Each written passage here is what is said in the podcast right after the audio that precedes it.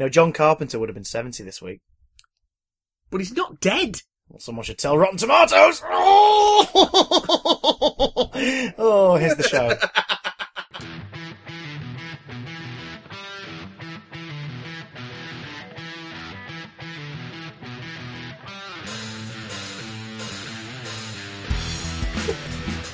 Oh well, That was well, wasn't that was something new.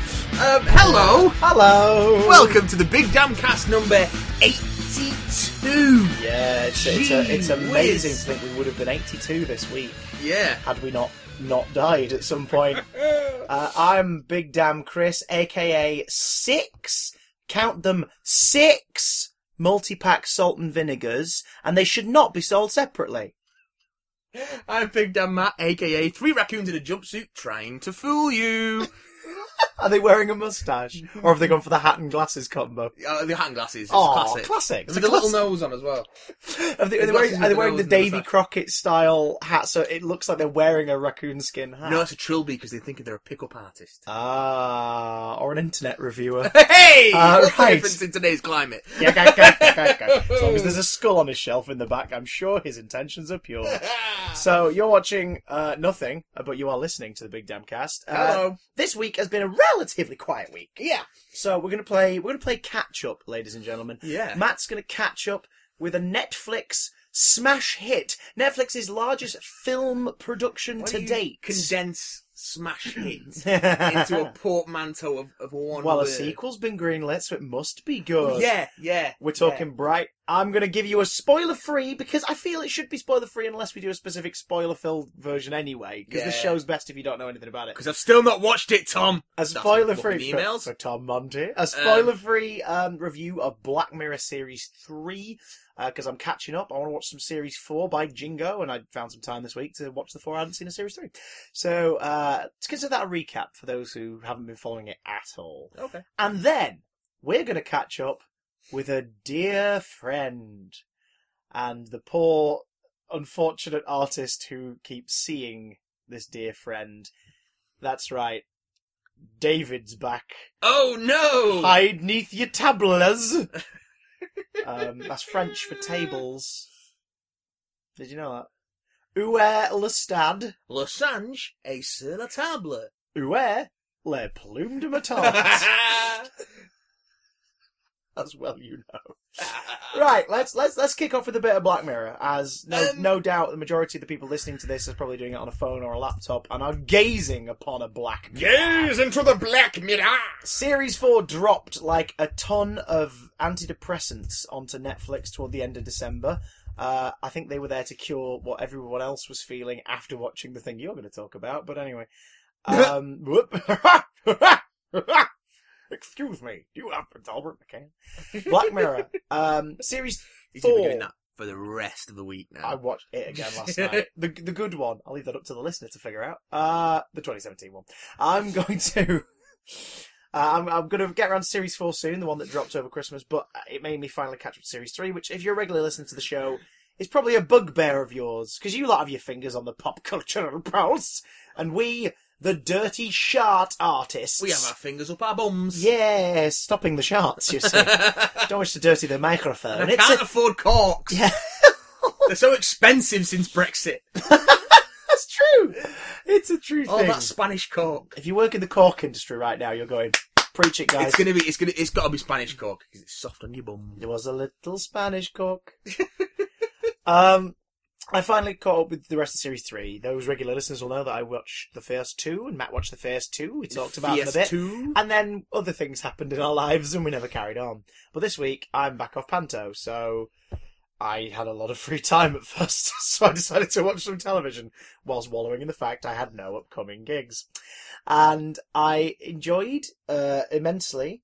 Um, oh god, what's the first? The ones I watched. The fir- uh, oh, oh, oh. Uh, what's it? Shut up and dance. Mm-hmm. Then San Junipero. Then Man Against Fire. And then what's the last one called?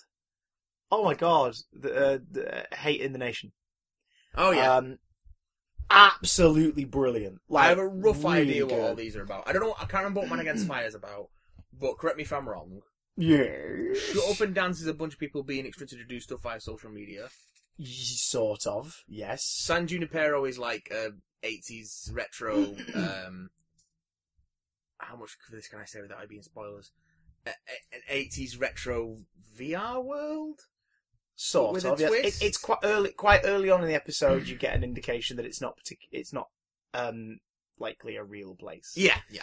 Um, Um, and I can't remember. What, I can't remember what Man Against Fire is about. And um, Hated in the Nation is rogue nano drones sort of. going after people who get shit on social media. Sort of, yeah. It's we'll go one by one, but this this is my spoiler-free thoughts. Again, if you've seen it, you'll know what I'm talking about. But if you haven't, I don't want to ruin it. I'd rather you go in cold. That is the wonder of Black Mirror, and and um, And we've already talked about yeah. uh, nosedive and playtest. yeah. Well, we'll touch on we'll touch on them real real quick though. I don't want to. Um, oh, you don't want to you want to touch on? don't, don't even, Okay, don't. Not in today's climate. okay, okay. I was going to say Wyatt Russell, but fine. oh well, um, actually, now that you say He's a handsome guy. Anyway, but first, um, from a mighty chin. From a mighty chin to another mighty chin. First, from acting nepotism to acting nepotism. Bryce Dallas Howard, of course, starred in Hey! Nosedive. I, I, they're both very talented people. I'm taking the piss. Um, we'll talk about fucking nepotism in Hollywood the next item. oh yes. Sort of. Uh, Nosedive is the one that was set in uh, not too distant future where everybody essentially rated other people, their experience with other people through an app. Yeah. It was like if, if Uber was people, people were Uber. So basically, your social media likes. Um, Dictate, Dictate your your social, social standing, status and and whether or not you are rewarded accordingly, whether or not you're allowed to go to certain restaurants and What- coffee what shops. jobs you can have. Yeah. Uh, what services you can use. It was a wonderful commentary basically on everybody's over reliance on approval, social media approval. Yeah. Like, uh, and I think it, I think it was very much trying to target. Not so much our gen- like, a couple of generations below us are the ones who are like follow for follow, like for like. Yeah. I couldn't give a shit. I That sort of know, quid pro quo Yeah, like um, I- we put- relationship. we put stuff out there just to put stuff out there. Like, oh, I've got a thought. Oh, I've got a joke. Oh, I'm going to post a poll about the fast food rockers because why not? Fucking It's hell. that- weirdly, the most successful Twitter poll I've ever done. It was three hours long and it got like a really big chunk of votes in that time. I think you just had a lot of people taking a shit during those three hours. Hey, Kentucky Fried Chicken won. Because so- that's the only time that I check my Twitter polls. dirty. I use a Twitter poll to get the shit out. Hey! There's corks in the way. I've got to try and scrape them. Should I scrunch or should I fold? God. Potty! Um, Nosedive was wonderful, eh, wonderful because it was, it wasn't scary. It wasn't a, like a, oh, this could happen to you, Black Mirror. It was a, this is already happening to a lot of people. Yeah. And maybe now they'll think about how unnecessarily reliant they are on this platform to judge, like, because it's about judging books by the covers and it's about, you don't need approval. Live Yeah. Live for Christ's sake. Like don't don't wait for other people to tell you you're doing okay. Like it just looked exhausting. Yeah. Part of that society. But but what it does expertly is, is what a lot of Black Mirror does really well, which is the creeping sense of dread over the course of the episode. Yeah. Because once you kind of get the oh this is the this is the morality tale, this is the the fable of the week, you just start to bathe in the story.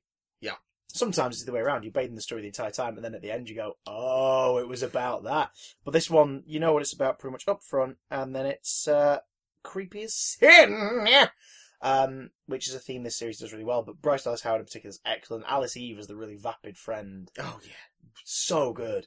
Um, but that's great, and it's got a really an upbeat ending considering it's also really depressing. Yeah. Um, playtest. Playtest, I think, is Black Mirror's first attempt to just screw it. We're going to be a, we're going to be scary. Like this hour is going to be about just trying to scare you. Yeah.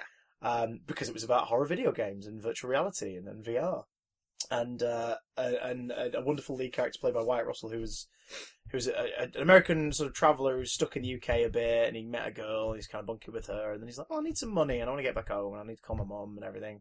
You get the sense that he's avoiding something back home, family related, and Yeah. he's trying to distract himself by going off on an adventure. And isn't this lovely? And aren't I having a great time? You know, having sex and getting drunk in England. This is amazing. Yay! But then the girl is, uh, if I remember correctly, she's a journalist, isn't she, for a games magazine? And she's like, right, I, we can't go to this playtest thing, this augmented reality playtest. We're not allowed to go. But if you go, and you just turn this thing on your phone, record as much as you can, like audio or whatever, it's I, I'll be able to pay you. Like we can pay you for it. What could possibly go wrong? Um, spider made of human face and some really shocking imagery and some obvious nods to like Resident Evil and things like that. Particularly really nice um, dialogue. Uh, uh, not even a wink. I think it was more like it was batting in the balls to um, Bioshock at one point. yeah. There's a, a It, it's it's been it was written by Charlie Brooker and it's cl- and directed by Dan Trachtenberg who did Oh, okay. uh, Ten Cloverfield Lane yeah. and the Portal um the the, the Portal fan film. Ah. So it's it's very much made from that place of, of love of yeah we like genre and we really Mm. fucking love video games and we are gonna get away with referencing them as much as we possibly can. And it's also fairly clear that um, the games developer uh, character in it Hmm. is clearly based on Hideo, Kojima. yeah.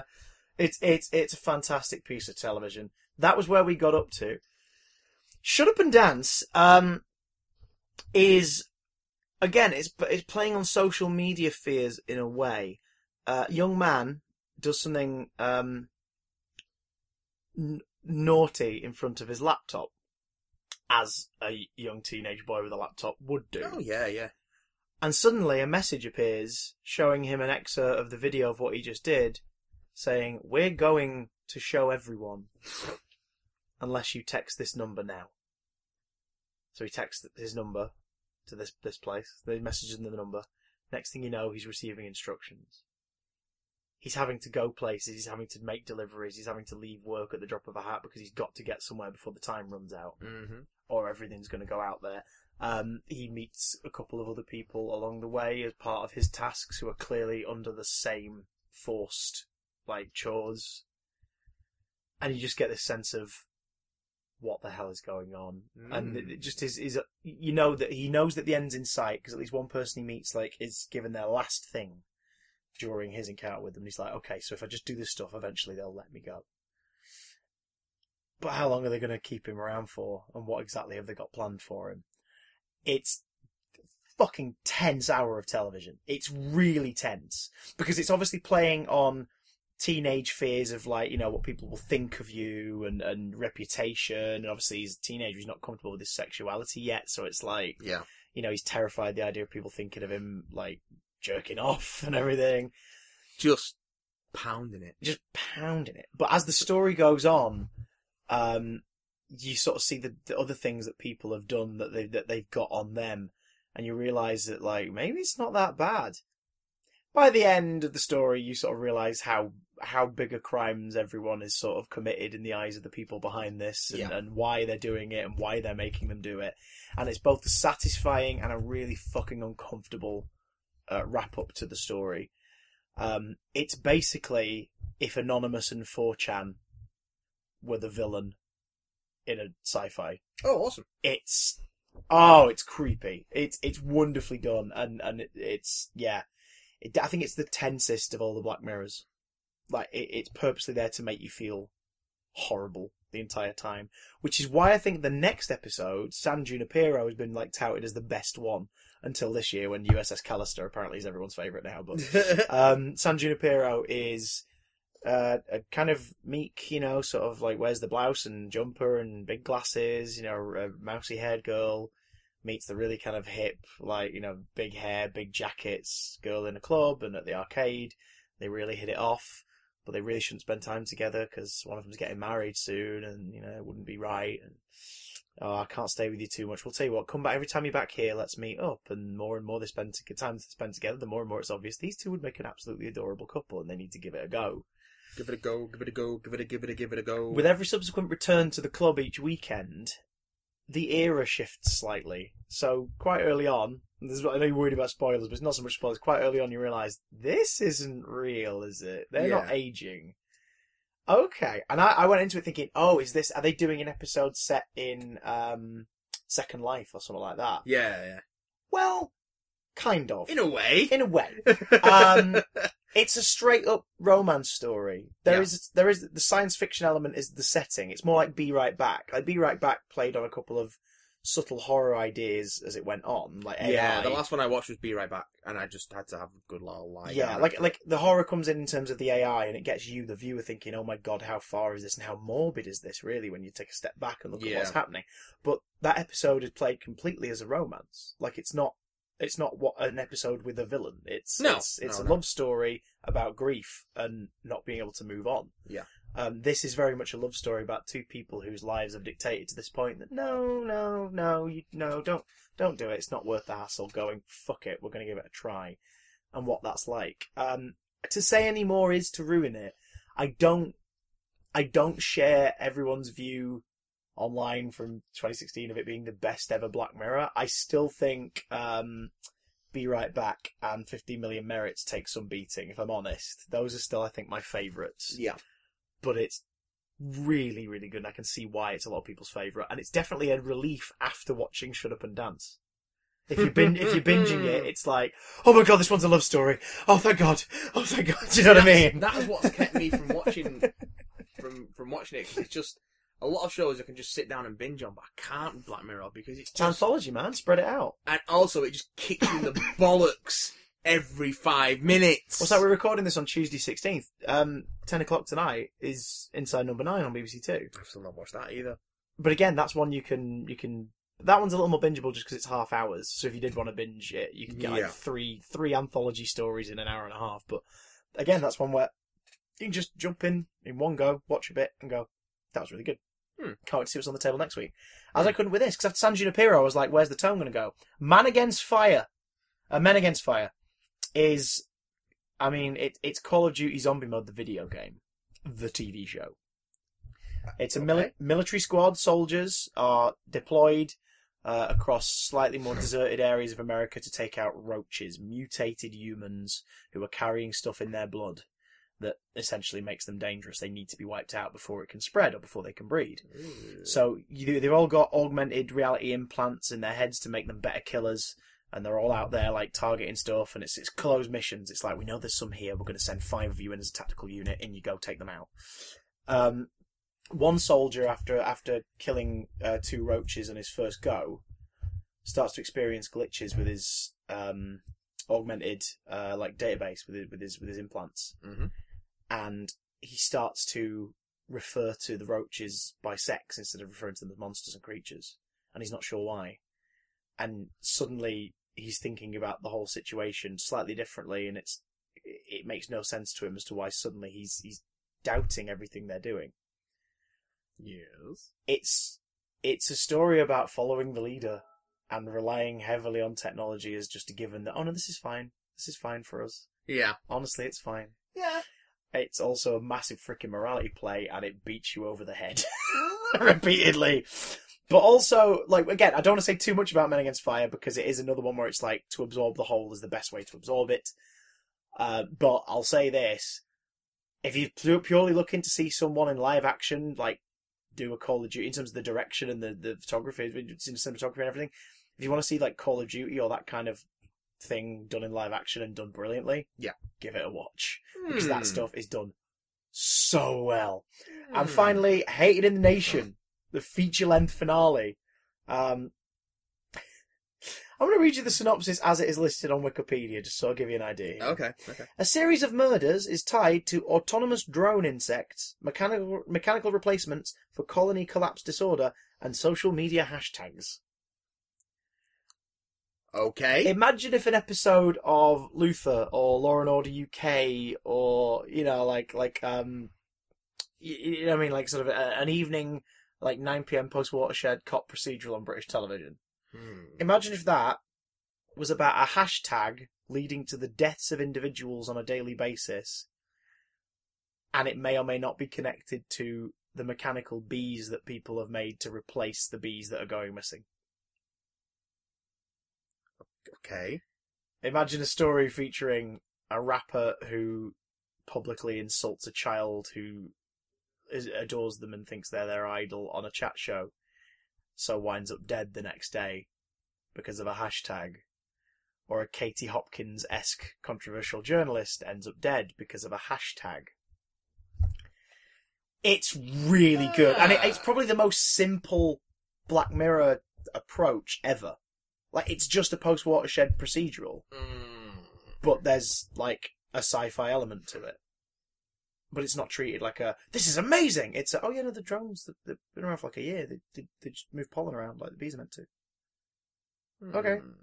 Um, starring in the main roles is Ke- uh, Hmm. Kelly MacDonald and Faye Marsay. Faye Marsay's amazing.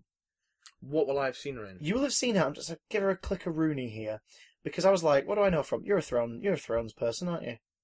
Game of Thrones. She was the waif a couple of series ago. Yeah. Uh, she was Shona in Doctor Who last Christmas, the one character that everyone went, okay, I kind of want to see that character in a story again. Okay, yeah. the really, the really goofy lady. Yeah. oh, Um, last Christmas was shit, wasn't it? yeah, but she was a bit right. but she was A lovely. bit wank. Uh, she played uh, she played Amy in the latest Need for Speed game. So oh that wow. narrows anything down. narrows it down. Narrows it down. Wait, in the actual cast or the original cast, they all got fired. I'm assuming the cast that, that wasn't fired as she's in the published game. Yeah, for Oh, more my- on that, go back a few Yeah, episodes. Um, so yeah, she was in like Glue and Fresh Meat and stuff. Um, she's she's brilliant in it. She's absolutely wonderful. Uh, and in supporting role as someone from the uh, oh god, what's it called? Someone from the let me double check the uh, uh, NCA is Benedict Wong, but it's it's like a bit better. post Doctor Strange recording Benedict Wong, so he's he's shed a bit of the the Netflix slash uh, Marvel Cinematic Universe weight ever so slightly, and it's really weird because you're like, wait, that is Benedict Wong. He looks slightly different. It's just because like hair and weight slightly different. And then I remembered in the Peter Serafinowicz show, he used to be really scrawny. He put on all the weight Yeah. for who was it he played? The Netflix show. It was a massive freaking show. Is it Marco Polo? Uh, no, it was um, yeah, Marco Polo. Yeah, because he was Kublai Khan. Um, and he put on all that weight and muscle, and he just looked fucking like a beast. Yeah. And he just retained it pretty much. So in this he was It slightly, in man. this he was slightly tiny. I was like, wait, what? Um, but then I remember the Peter Serafinowicz show. He was scrawny as anything because he plays Mm. Yoko Ono in a bunch of the sketches. He's fucking hilarious in it. Um, but he's great and he's a nice addition, and just it all works out really well. It's that's feature length. It's like an hour and twenty five minutes. That's crazy. Yeah, which they've done the opposite of this year. USS Callister's a feature length opener. Oh. So yeah, it's it's uh, the, the Netflix format has given Black Mirror the chance to be more than a fifty minute drama. Yeah. Like and I think some of them are an hour, some of them are forty five, some of them are an hour and a half. It's yeah, like fair you make enough. it what it needs to be. Yeah. Which I think is is is cool.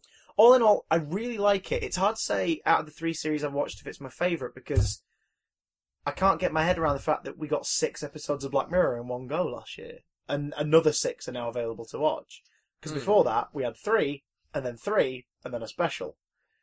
Like, and it's easier to sort of decide what your favourite series are and that. So it's it's it's an interesting one, but I I recommend you give it a try as soon as you can, just because it's bloody wonderful.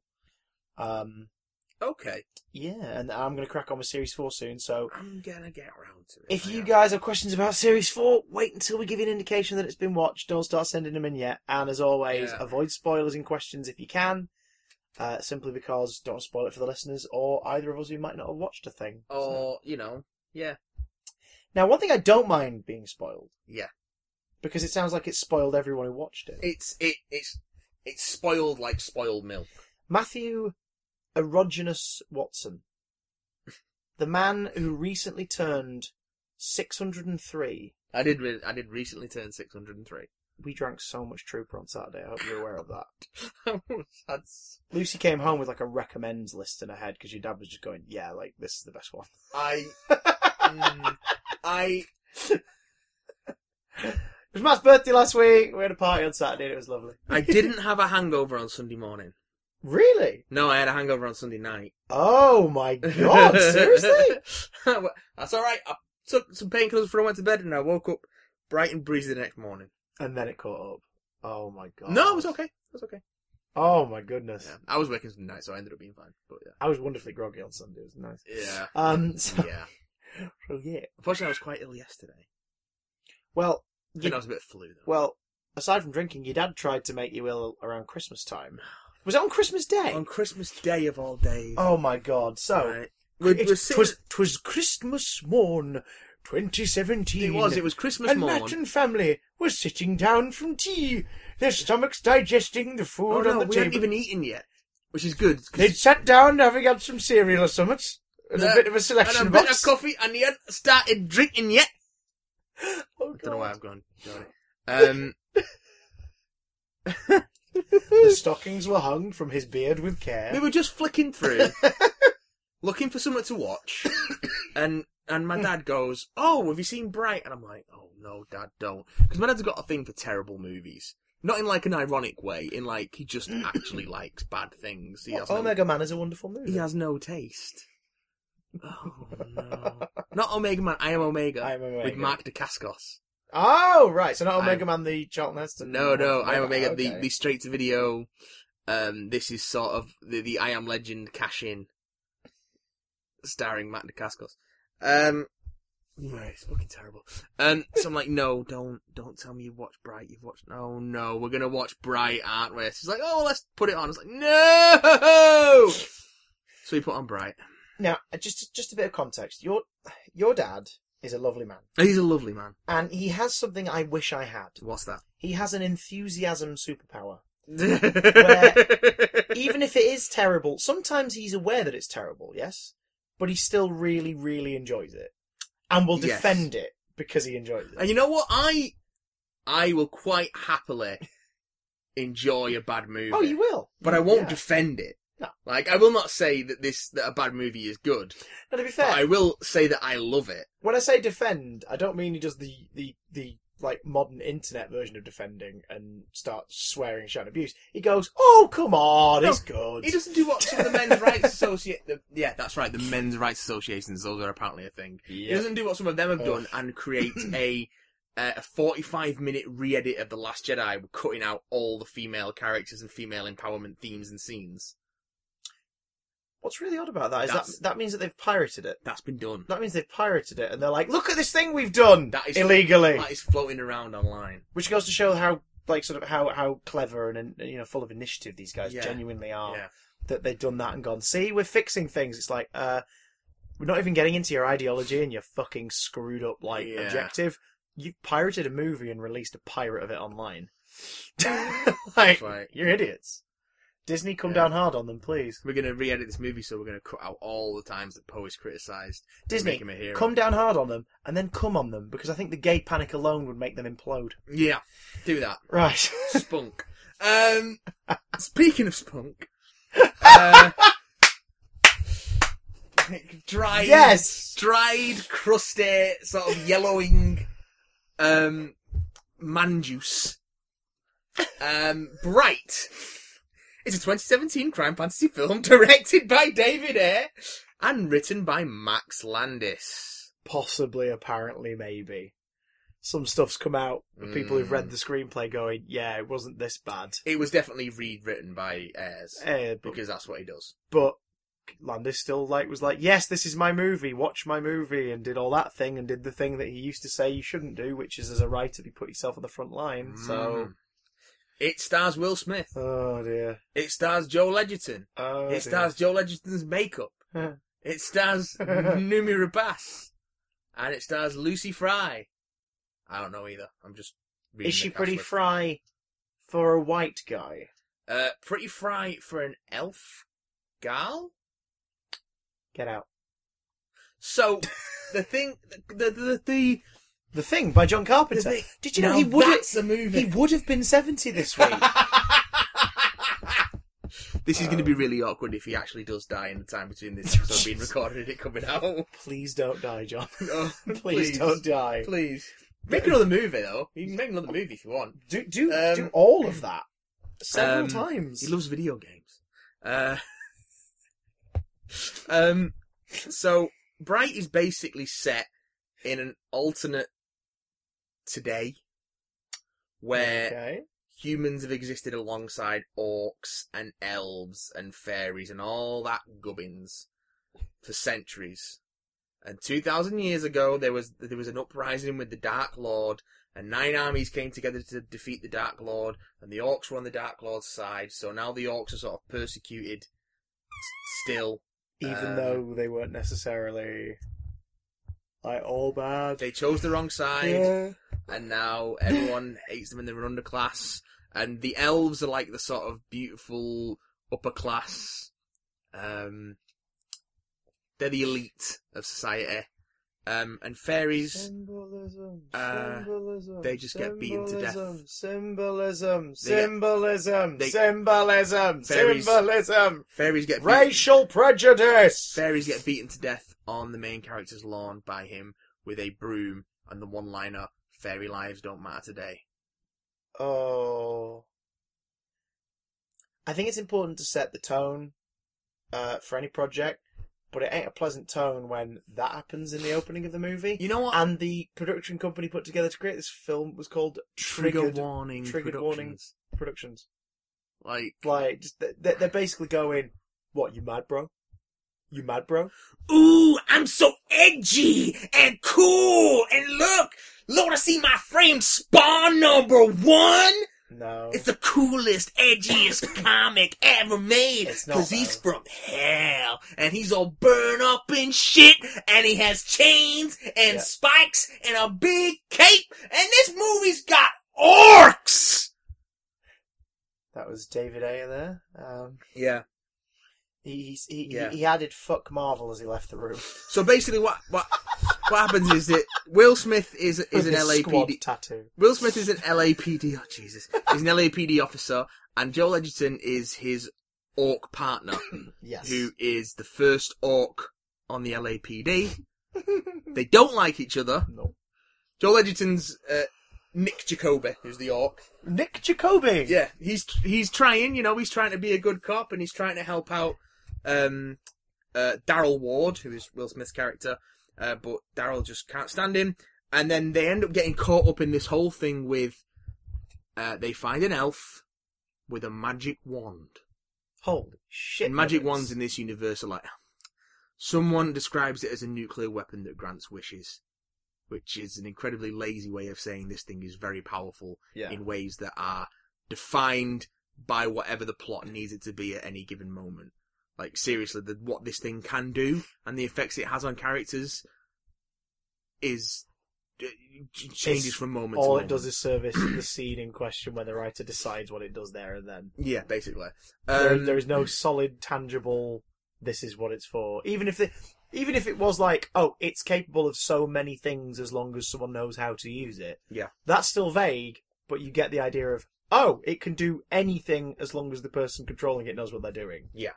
And basically, it's sort of That's, a, I mean, that's a rule set. No, It's- that's a rule set. As vague as it is, that is a set of rules. It's it's a buddy cop movie where they're trying to keep this um this ma- this magical MacGuffin out of the hands of someone who wants to use it to bring back the Dark Lord and reignite the war. Not the war. The war. The War. They, they want to want to bring the Dark Lord back and thrall over all the races So for reasons ill defined. Wait a minute, wait a minute. Max Landis, a few years ago, in one of his many online interviewee pitchy things, hmm pitched a story featuring like Chris Pratt and, and actors like that going on in this archaeological dig because they've basically found the film is set up to be like a We Found Atlantis story, Yeah. But there's the, these dark shapes in the ocean and in the water, like surrounding these ruins, these statues. And they're not quite sure what it is, and basically by the end of the story, Michael B. Jordan, who's like the the, the help, you know, the other scientist, supporting character, goes insane, like kills Chris Pratt, snatches the artifact that they've been trying to get the whole time, and is like, "My precious," and shoves it on his finger. And reignites Middle Earth, and the film turned out to be a pseudo sequel to Lord of the Rings, claiming that it happened in the past.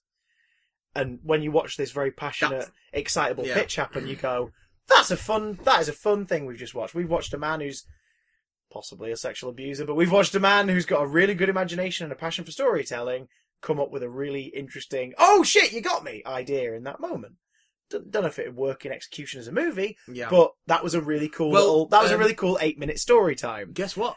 Turns out he made it. It doesn't work in execution as a No. movie. Uh, this is basically a movie which says um, the modern world is pretty much exactly as it is today, except the Lord of the Rings happened two thousand years ago. So he did it. Like he did it. There Yeah. it is. Yeah. Yeah, and it but the Alamo still happened, Ugh. um, and there's still racial tensions, but there's also racial tensions with, and there's between also orcs and humans an as well. incredibly white upper class writer and a white director Oh yeah, trying yeah, to tell yeah. a story of Yeah, Project they're telling you all about the race, the race, and the race Yeah. The racism. Do you feel the racism? Tonight Yeah, it is where the fantastic we racism? are.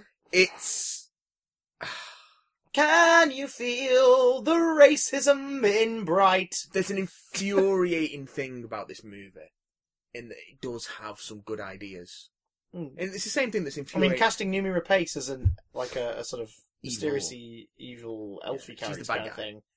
That's some good casting. Yeah. She's a brilliant actor with a fantastic range. You can play really ethereal qualities. Yeah, So getting to see her unleash and do something like that would be very cool. but then you don't. She, Like, she's underutilized. She doesn't really do anything.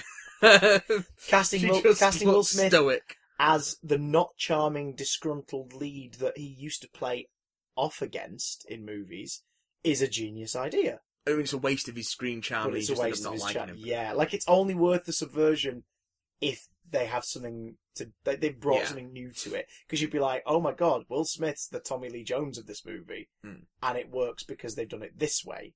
But no, it just sounds like Deadshot. My- sounds like Deadshot. It's like let's take one of the most charismatic actors Oh, yeah. in Hollywood yeah, yeah. and give him it. Th- what I've heard about Bright has actually made me excited for the Disney live action Aladdin, just because I'm like, okay, Will Smith's the genie. Can we watch him do something fun again? Yeah, because this is not. I mean, I don't want to watch this movie. I don't want to watch Aladdin the remake, but I want to see Will Smith doing something fun again. this is not fun. oh God, I can tell. It tries to be funny, Oh, and Uh, I really like Joel Edgerton in it. hmm. I what do I know him really from? good. He's um in the Thing uh, Re- prequel. yeah, yeah. Uh, he's sorts Did you know John. Carpenter, the producer of the Thing prequel? it Um, would have been seventy. It would have been today. seventy today. Um, Um, is Joel Edgerton in Suicide Squad, or am I having a moment? no, you're thinking of Joel Kinnaman. Joel Kinnaman, that's it. Uh, what else have you seen Joel Edgerton? Let me just look quickly. Look up his body of work.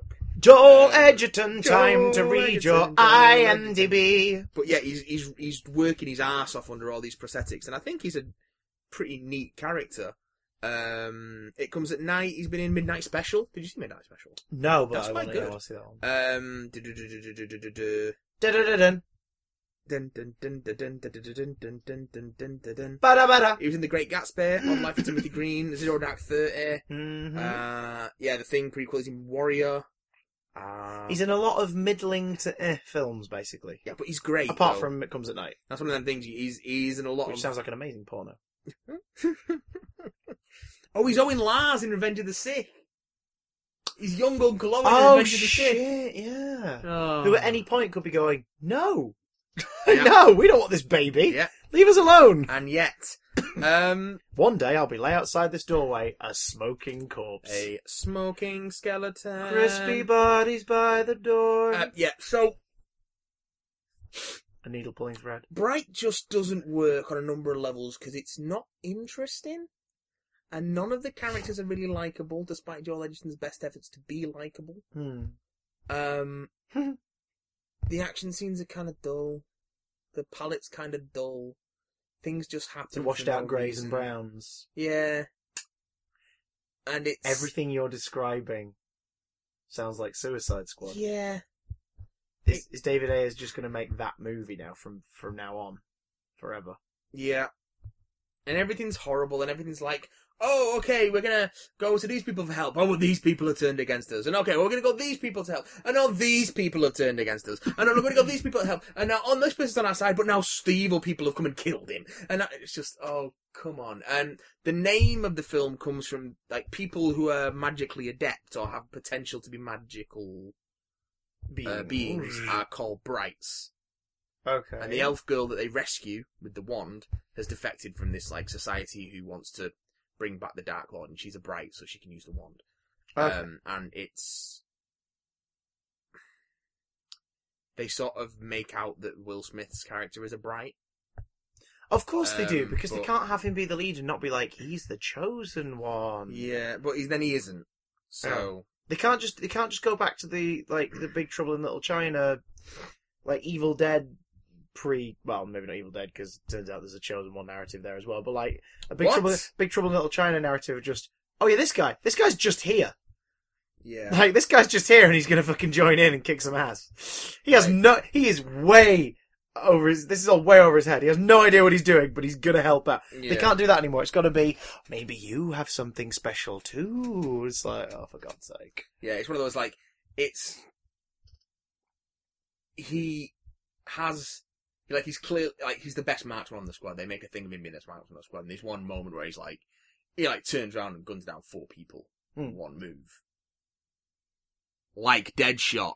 Mm. So then it's like, oh yeah, no, he, and then they keep saying he's blessed, and then it turns out that he is a bright, but then and then they don't really do anything with it. But then also he, it's hinted that he's sort of destined to face down the Dark Lord. Oh God, sequel bait. Yeah, Does the movie blatantly sequel bait? uh, they are making a sequel. I think it ties it up neatly, although they are talking about like, oh well, they're still gonna bring the Dark Lord back. Um, and yeah, I mean like. They do all this thing. Oh, he's he's great. He's great. He's great. And oh, he's a bright because he grabs the wand. At the, spoilers. Because he grabs the wand at the end and kills the bad guy with it. So, this is a world with potential for storytelling. Yeah, like there's so many. There's some really good ideas in this movie, but it's just a mess and it's not fun to watch. Fuck a sequel. Like it's just Turn boring. it into a Netflix show. Yeah, I'd watch that. Have the movie be the extended pilot that sets it up, but then have a show. but with it's different just characters, different scripts, different directors, just so it can be like, this week, this is our character, this is the story we're going to tell. yeah. It's this just week, we're going to do this, we're going to meet this person. Like I really want to rip into it for being like awful, awful. But the sad thing is, it's just boring. Which is the worst a thing can be. Yeah, I mean, there's a this thing's twenty Boring's worse than bad. This thing's twenty seven percent on Rotten Tomatoes. Mm. And that's not necessarily because it's like an inept film. Like it's got a structure. It's a repetitive structure. Hmm. It managed to be repetitive within a movie length. Hmm. It managed to repeat itself by it constantly being a series of. Well, Like I understand that conflict and obstacles are, you know, the the building blocks of drama. Yeah. But this thing is just literally a series of okay, they're going to go for these people for help, and all these people have turned against them. Or they're going to go to this person for help. Oh no, Oh, now the people have killed him, Yeah. and now the bad people are chasing them. So they go to these people for help, and they hide out here, but then they get captured by these other people, and then these guys want to kill them, and then all the bad guys are here again, and then I mean, 27% is still like two, two and a half stars. So, no, hang on, that's not. What the fuck am I talking about? It's it's one star. like its writer, It's one star. like its writer, there are gems of ideas in this movie. Like, genuinely great ideas and concepts. But they're just buried under so much unpleasant shit that you gotta ask yourself, is it worth it? My God, Even go there. Just that'd be. that- yeah, What you're saying is the perfect analogy of what this film is is is Max Landis. Yeah. is what you're basically saying. Yeah, this is Max Landis put onto celluloid. Wow. And he said he described it as his Star Wars. Yeah. And I No, think no, no. To reiterate, during his writing, he said this. well, here's the thing, right? Not, not like How many chances but Even before this whole thing came out about him being a creep and a sexual abuser, in which case, just straight up fuck that guy anyway. Hmm. But even before all this stuff came out, how many chances have we given Max Landis to write a great movie since Chronicle? yeah, to actually make a finished product, it's all Yeah. well and good to talk about it, and it can be very entertaining to listen to him. And like I said, you can see the passion, Hmm. you can see the good ideas when he talks about like telling stories and script structure. But you're right, in execution, American Ultra's got something about it. Chronicle's pretty great. Uh, when it comes to on paper, I've not read his, his his own publisher own stuff, but like American Alien was good. This is three things in a sea of about fifty things now. When it comes to like, Dirk Gently's not bad, but I, I would just, I would say that's more to the tone of the series His- rather than the scripts. when it comes to his bread and butter, his trade as a screenwriter, Yes, that yeah, there we are. Forgetting what showrunning has he, stuff here. what has that's- he yeah. actually done Mm. Since Chronicle that's been good? The Red Letter Media review. Yeah. And that's overshadowed by the fact that Do we see his- creep. Do we see his ball sack, Rich Evans? Do we see his ball oh, sack? Oh god. Did we see Max Landis' ball sack? Probably, even though we didn't by the want sound to. of it, by the sound of it, Yeah. possibly a few Right. Okay. So Alleged, alleged. shall we do? Alleged. Shall we do something? likely. Shall we do something? What should we do? Can we say unless that he's ex- unless he's exonerated of these um, sexual abuse accusations? Mhm. Should we just try and avoid talking about Max Landis ever again? I think that's pretty straightforward. There Some we go. Some people might listen to this and go, "You can't just do that because it's not been proven." And it's like, yeah, that's fine. Like if, if he comes out and says, "Yeah, I deny this," or at least apologizes like a fucking Well, he man. can deny whatever he wants, but Yeah. um, yeah. if he apologizes like a man, or proves that it never happened in the first place, cool. We'll talk about him again. But at this point, Until then, fuck that guy. yeah. I'm sick of defending the accused. Mm. It's time to stand up for the accusers. Now, Right. enough of the horrible, creepy world of media and storytelling and foreboding nonsense within fiction. Now it's for time some- to look at something that's definitely real. This is definitely real, and not a story being told inventively through use of new media. This is definitely real. Back in September of last year, we released an episode called "You've Seen Dear David, Haven't You?" where we discuss Oh, Adam Ellis, who's an illustrator and a, a, an, an artiste, uh, his Twitter adventures with a young spook called Dear David. Now, to give you a brief recap, we went That up to spunky young spook. that spunky young spook, that spooky young spunk. Wait, what? What? We we probably shouldn't curse him, um, lest he. Up yeah. Fuck you, dear Um, David. Oh God. Oh God, Matt, no. I hate you, bees. I hate you, bees. I hate you, bees. I, I bought you a green chair and everything for your Oh room. no! So, dear David, uh, Adam Ellis was having these dreams of a small child with a sort of pale complexion, a dent in the side of his head, sitting on a chair in his bedroom. By the power invested in me by the Sunday Times, I declare him guilty of pedophilia. No, it was dreams. Oh. It was dreams, and he wasn't. He wasn't touching this ghost child. The ghost child was trying to touch him. Ah! Yes, by the power vested in me from a reader's poll. by the power vested in me from the Richard and Judy Book Club sticker, I declare you. Um, Dear David appeared at the end of his end of his room, sat on this green chair in his dreams, and every time he dreamt about him, Dear David would get up from the chair and start to walk closer to the bed. Eventually, he had a dream about a young girl who said to him, "You've seen Dear David, haven't you?" Dear Mm, David. Now he one thing led to another, and he believes that dear David may or may not be this child who uh, died in a supermarket with some stuff like fell on his head and, and bludgeoned him. He's not sure if that's true, but it seems to be the only connecting thing. There was a warehouse near his place that used to repair shopping carts near his apartment, which closed down all of a sudden, and one day the shutters were just wide open, and sitting in there was just a green chair akin to the one in his room. Um, Adam Ellis has several times heard things around his flat. His cats have sat at the door, staring at the door for hours on end after living there for years and never behaving this way. He used to live, he's in a house that's two flats, one on the ground floor, one on the upper floor. He used to live in the downstairs one. He moved to the upstairs one because it's a bit bigger when the opportunity arose. And ever since he moved there, he started having these dreams. I love it when it's a bit bigger. Ooh, baby. Now, the last we looked in on this, there was video fo- footage of something falling off a shelf in his house. Uh, there was video footage of a chair moving. Hmm. There was a shadow that seemingly looked like a small figure in the kitchen on one of the stills. And his cats had been wailing um, uncontrollably at the doorway from time to time. Add to that uh, a phone call incident, which we're about to get onto. Um, okay. Oh no, we've done the phone call. The phone call happened. Yeah, the phone call. Uh, he, he heard. I'll recap the phone call because that's the thing that freaked me out the most up to the point where we were last time. Yeah. But the phone call was a missed call from a number he didn't recognise. No caller ID. No caller ID. My entire call history of the past week looks like this. You'll notice I answered once yesterday. Since it's been happening for days on end, I thought it might be an automated telemarketer. Usually, if it's automated, if you answer once, they quit calling, so I picked up. Instead, what I heard on the other end was a peculiar electrical static, very similar to the static my sleep app picks up at night. I didn't say anything, I just listened, waited for some automated message to begin. After about a minute, the static stopped. I kept listening. I heard what I thought was breathing, but it was too faint, I couldn't be sure. Then, just as I was about to hang up, a very small voice whispered, Hello. Something about the way they said hello freaked me out. It wasn't a question or a greeting, just hello. A flat statement. So quiet I could barely hear it. I panicked and hung up. I didn't know what else to do. I closed all the curtains in my apartment and turned on every single light. So that was the thing that freaked me out the most out of all the stories so far. Yes.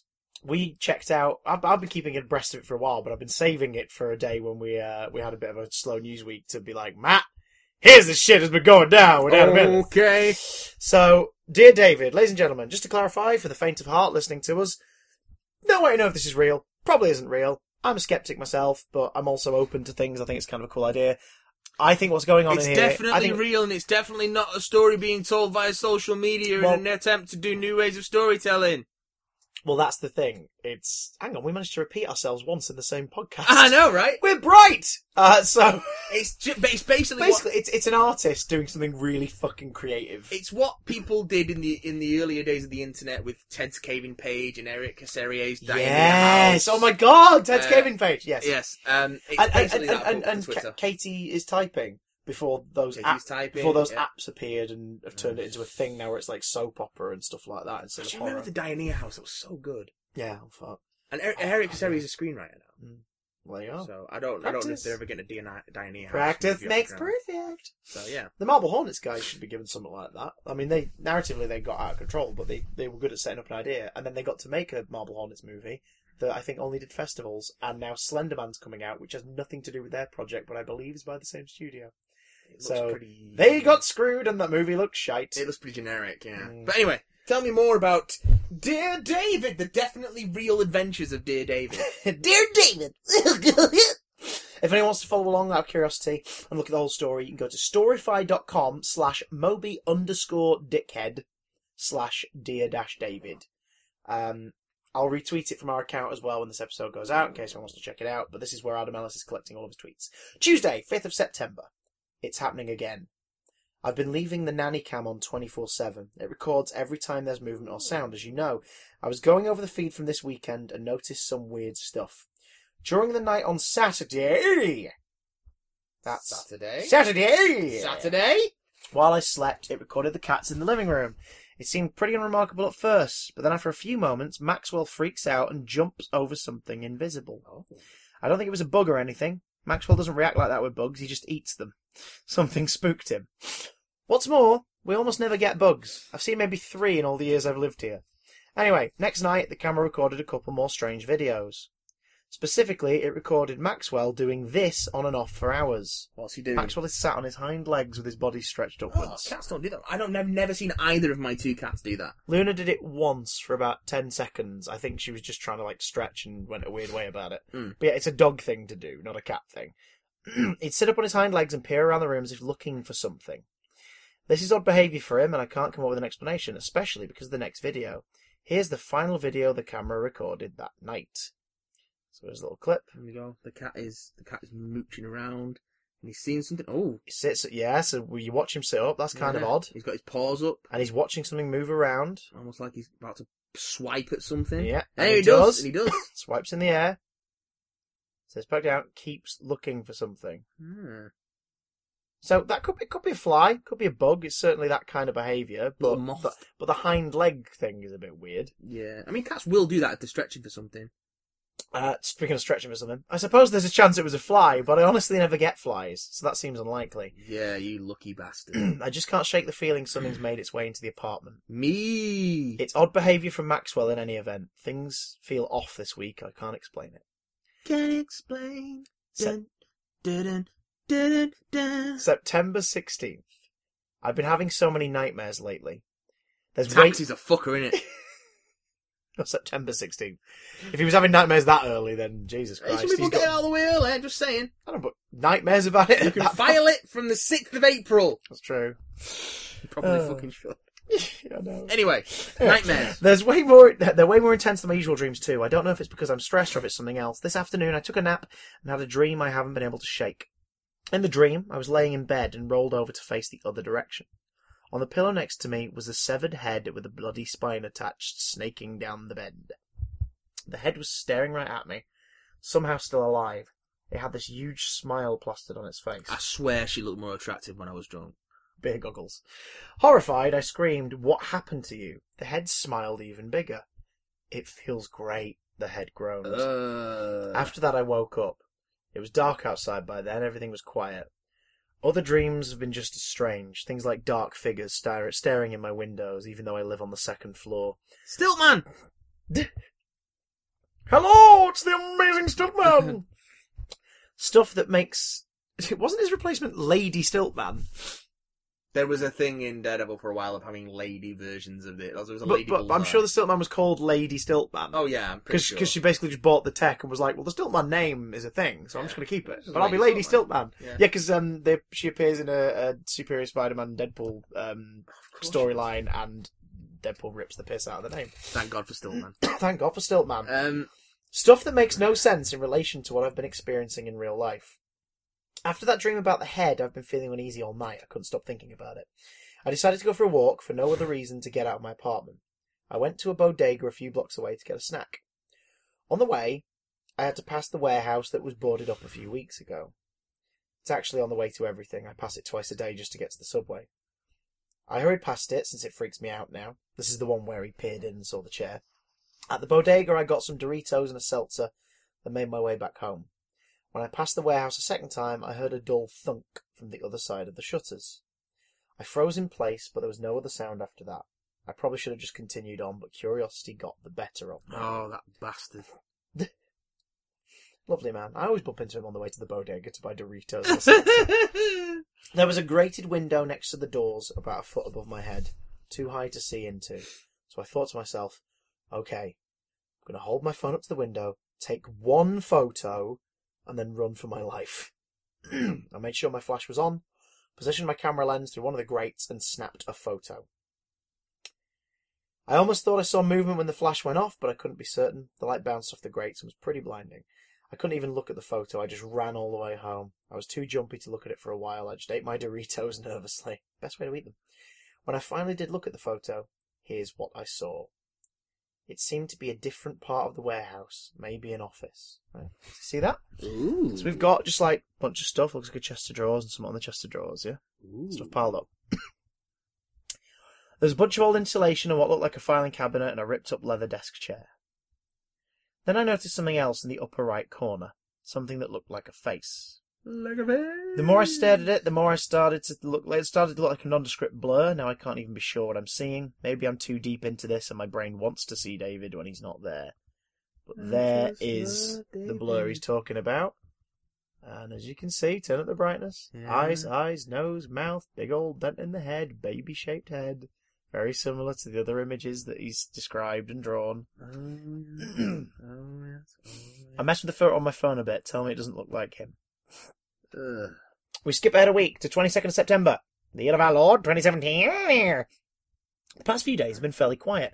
I haven't been spending much time at home. I leave for Japan in a couple of hours. This is, yeah, this is near to where we left him. Yeah, yeah. I've been trying to avoid anything weird before my trip. I still feel like this all might stop if I just leave for a couple of weeks. Whatever happens, I want to thank everyone for their kind thoughts and concerns. This whole ordeal has been stressful and it means a lot.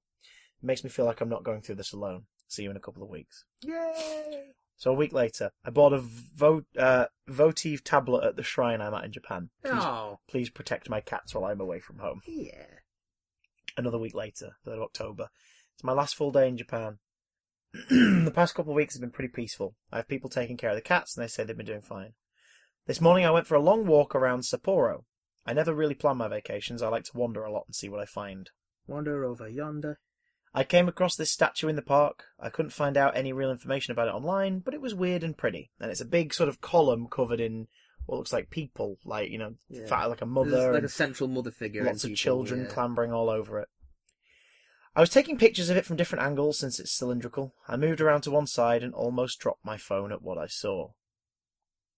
It's a dick! It felt too similar to be a coincidence. I felt dizzy staring up at it.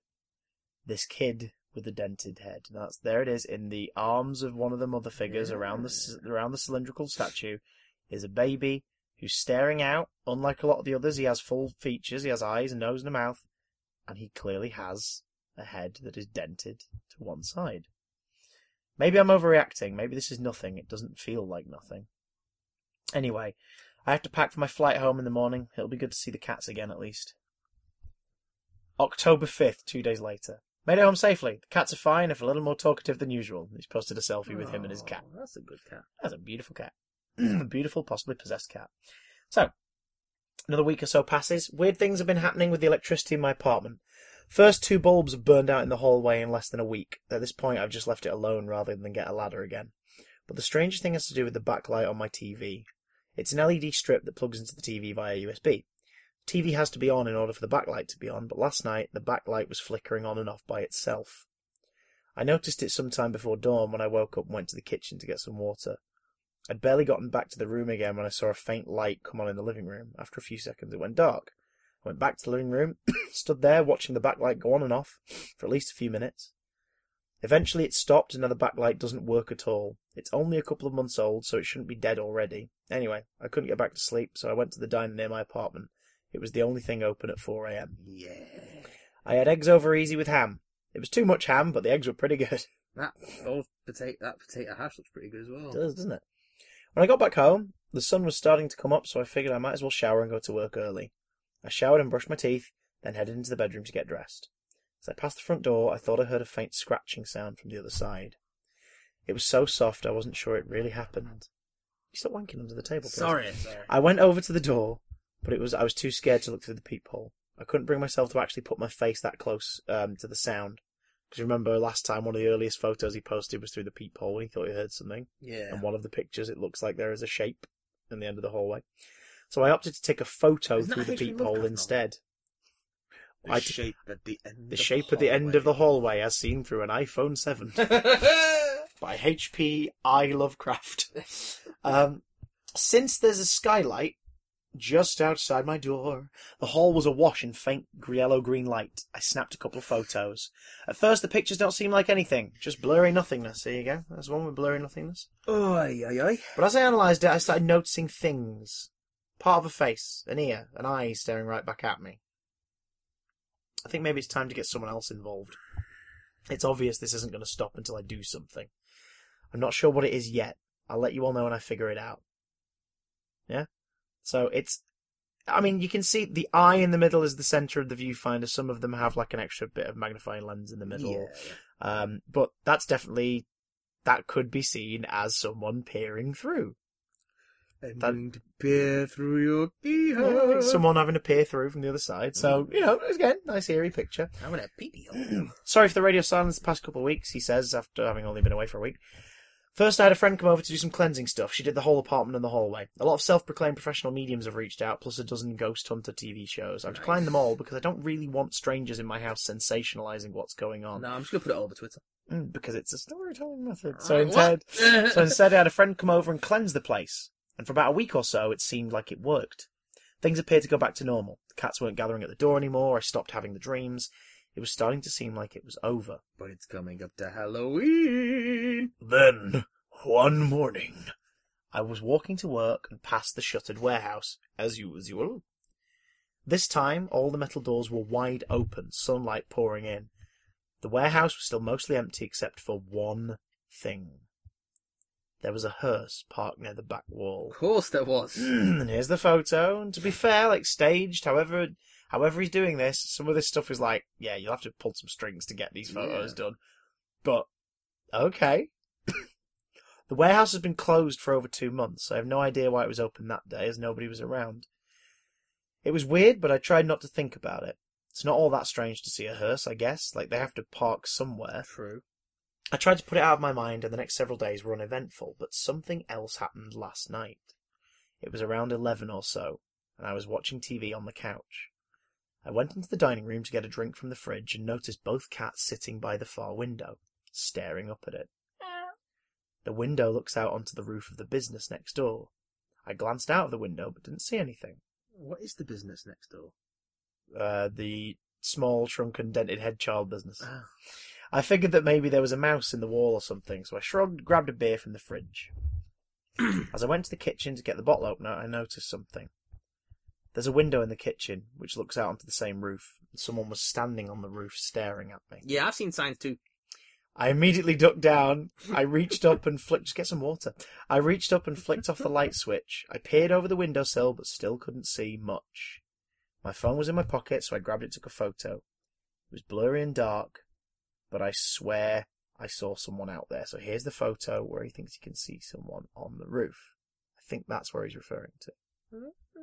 No, it can't be because there's the roof. Okay, no, it's there, there. Can you see eh, that? Okay. There appears to be some solid thing there on the roof. Oh yeah. I tried to take a better photo, but the figure had disappeared. But look, there's a shadow kind of thing, but that's on his window ledge, I believe. Shadow of the moon. Yeah. I closed all the blinds and made sure the door was locked and then drank like five more beers till I was too drunk to be scared. That's a good tactic. I like that. But now I feel like I'm back at square one. I'm sure it was him. He's not going away. I don't know what to do. Nearly two weeks later. Oh, it's dear David. It's been about four months since the first time I dreamt of David. Da, da, da, da, da, da, da, da. I dream of David. Uh, this. Dun, dun, dun. He used to be able to do that cute, cute nose wiggle, but then he got his head caved in. Now he can't do anything. He met someone who was a bigger fan of Bewitched than, than I Dream of Genius. they just beat him to death. This might be long, but stick with me. Last night I dreamt about him again. It was almost exactly the same as the first time I saw him. In the dream, I saw him in a chair again. I don't have that green chair in my room anymore. This time it was a recliner I've had for years. He was staring at me just like the first time. Again, I felt paralyzed and could barely move, but this time something was different. I still felt mostly immobile, but I could squirm just a bit. I felt more alert. I could move my hands somewhat. David glared at me, and I dreaded what I knew was coming. He was going to get out of the chair and come towards me like before. I had to do something. I keep my phone next to me on the bed, and I somehow managed to get a hold of it. I thought, if David's going to kill me, maybe I can at least get evidence on my phone. I started snapping pictures in the dark. Sure enough, he crawled down off the chair and began shuffling towards me. He moved slowly, like it was a struggle for him. Hmm. I felt terrified, but I kept taking photos. David limped closer toward me, never taking his eyes off me, and soon I was face to face with him. He started muttering something, too quiet for me to understand. I watched as his eyes rolled back in his head until they were all white. I tried to writhe away from him, but I could barely move. I stared in horror as he began crawling up onto my bed, still murmuring something, and that's when I woke up. Same as before, broad daylight, no trace of David anywhere. It's almost routine now, but it was a dream after all, so I got up and went to work, and after a while the stress of the dream melted away. I wasn't even going to write about this, since it wouldn't really be new information, but tonight I noticed something that petrified me. I went into my phone to find a picture from a couple of days ago, and saw dozens of pitch black photos of my camera roll, all taken last night. It's better to just show you. Turn up the brightness because they're pretty dark. Brightness engaged! Ow, my eyes! Here we go. Ah! That's the first one. In the photo, gentle listener, there is clearly a small, toddler shaped figure sat on a couch at the end of the bed. That actually scared me. Yep, with a big old blurry bit where the rest of his head should be in one side. There's the next picture. It's now stood on the floor. Nah, bro. There's the next picture of it walking at the end of the bed. This is the one that made my heart drop. Now, ghost story or nay, it's all about how it's told. You are tensed right now. No, Like, you are freaking mate. out. At that that photo is the one that seems to have got you the most. Oh, mate. looking over. It's horrible, isn't it?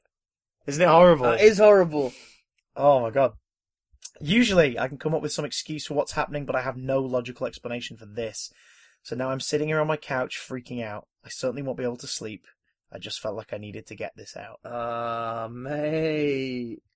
A couple weeks later. For everyone asking, yes, I'm alive. I've been on the quiet side because there's something I'm trying to investigate and I'm not sure how yet. I'd rather not tweet unless I have something substantial to share. I also sort of, it's also sort of hard to explain the logistics of what I'm trying to find out, but I'll do my best. Basically, there's a part of my apartment I'm now just learning about. At least, that's what I think. To refresh your memory, I live in a duplex. I used to live on the first floor and now I live on the second. It's a long boxy building that looks like this. So imagine everybody a rectangle. That rectangle's cut in half through the middle Yeah. to create an old apartment on the lower floor and a new apartment on the upper floor. There's a roof that he doesn't have access to. There's a business next door, a building very close, and that's the roof where he thought he saw David. Yeah. So it's like a big rectangle with a little square next. The other week, I was tweeting the most recent update from the living room couch. About 30 seconds after I sent that last tweet, I heard a thump above my head as if someone had uh, dropped something on the floor, which is impossible since I'm in the top apartment. There's also no way of accessing the roof. There aren't any ladders on the outside of the building. The only way you'd get on the roof is through the skylight in the hallway, and there are no trees in the immediate vicinity either. It definitely wasn't pipes either. No, because he's from Ghostwatch. Oh, I was just gonna make that fucking joke, you bastard. It was distinctly the sound of Fucking someone bastard. of something falling to the floor. My building is old and makes lots of old noises, but it was a new sound and it startled me.